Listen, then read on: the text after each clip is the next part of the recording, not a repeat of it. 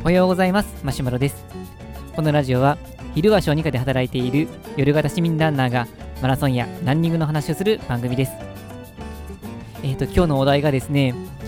1週間ぐらいランニングをお休みしようかなと思ってるっていうちょっと切ない話です。えっ、ー、とこれなんでかっていうとですね実は左足の調子がちょっと悪いんですね。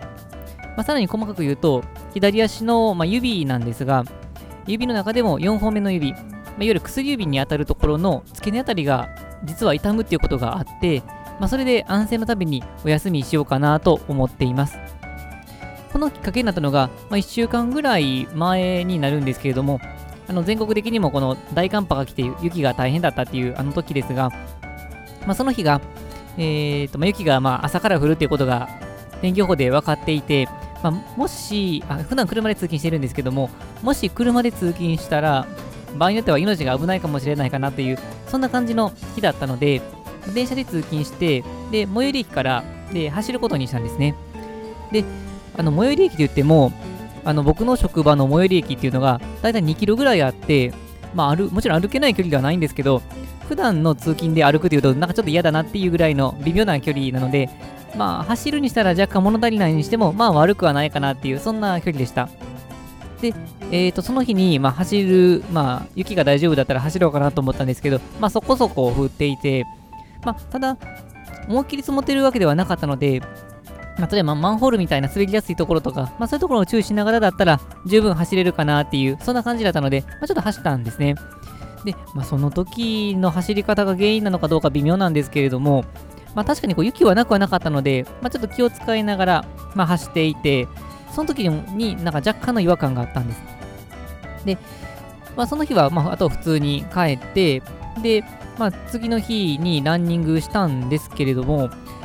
なんかですね、あの最初は靴の紐を強く締めすぎたのかなっていう感じの痛みで、まあ、ちょっとこの止まって靴紐を調整したりしてまた走り始めてってしたんですけどやっぱりなんか指の違和感があって、まあ、その日も10キロぐらいの予定だったんですけど確かその時は6キロか7キロぐらいでやめて帰ってきたんですねでまあ一時的なものかなと思って、えーと、ただ、まあ、やっぱりランニングって無理しない方が大事かなと思いまして、まあ、あの当直とかまたので3日間ぐらいランニングを休みして、でまた走り出したんですね。で、それで休ませた後、えー、まずは3キロ走ってみました。まあのー、ちょっと気を使ってる割に、その3キロは、ワークマンの新しく買った靴を試すっていう、なかなか暴挙に出てしまったんですけれども、でその時は、まあ、全然問題なかったんですね。で、まあ、あのー、ちょっとした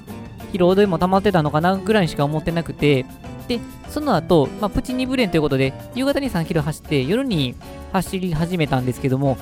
その時はですね、痛かったんですよ。で、この時も、まあ、靴ひも本当に強く締めすぎたのかなと思って調整したりしたんですけど、全然改善しなくて、で、しばらく走って、で、戻ってきて、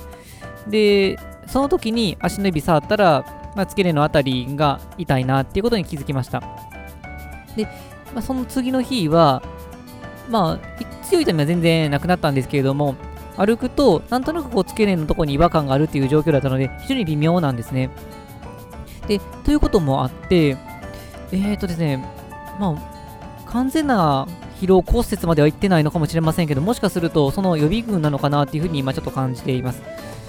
えーと、最初その雪道を走った時の、まあ、変な走り方が原因であれば、まあさすがに2、3日以内には改善するかなとは思ったんですけれども、もし足に負担がかかりすぎていて、何かこの骨に異常があるような状況だったら、まあ、2、3日ぐらいだったら、あんまり治らない可能性もあるかなと思って、もうちょっと様子を見ようかなと思っています。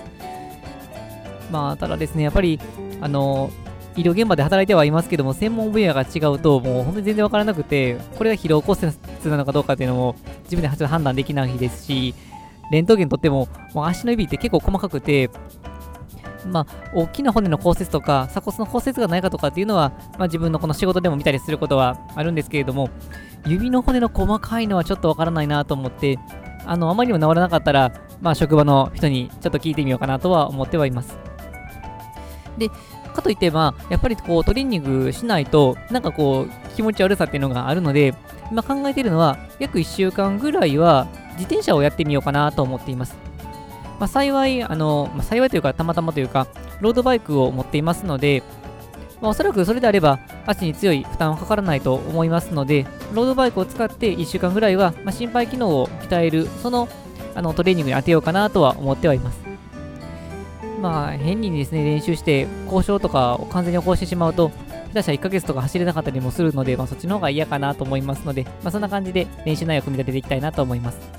まあ、あとは足に負担かからないような、そういうまあ筋力トレーニングとか、体幹トレーニングとか、まあ、そういうのもいいかなと思っていますので、まあ、これを機会に、そのあたりも一通り復習して、と通りトレーニングしてという風にして、まあ、気分を一新して頑張っていきたいなと思います。というわけで、こう、走れないのは結構切ないんですけれども、まあ、かといってそればかり考えていても、まあ、進まないので、進められるところ進めていこうかなというふうに考えています。というわけで、えー、本日の内容は以上です。えー、このラジオではこのようなランニングに役立つか今回はわからないですけれども、そんな情報を日々配信しています。また僕自身はブログやツイッターでも情報配信していますので、気になった方は概要欄の URL をチェックしていただけると嬉しいです。それではしばらくはちょっと走れないかもしれませんけれども、まあ、トレーニングをして、いつかまた元気に走れる時を楽しみにしていきたいと思います。それでは、さようなら。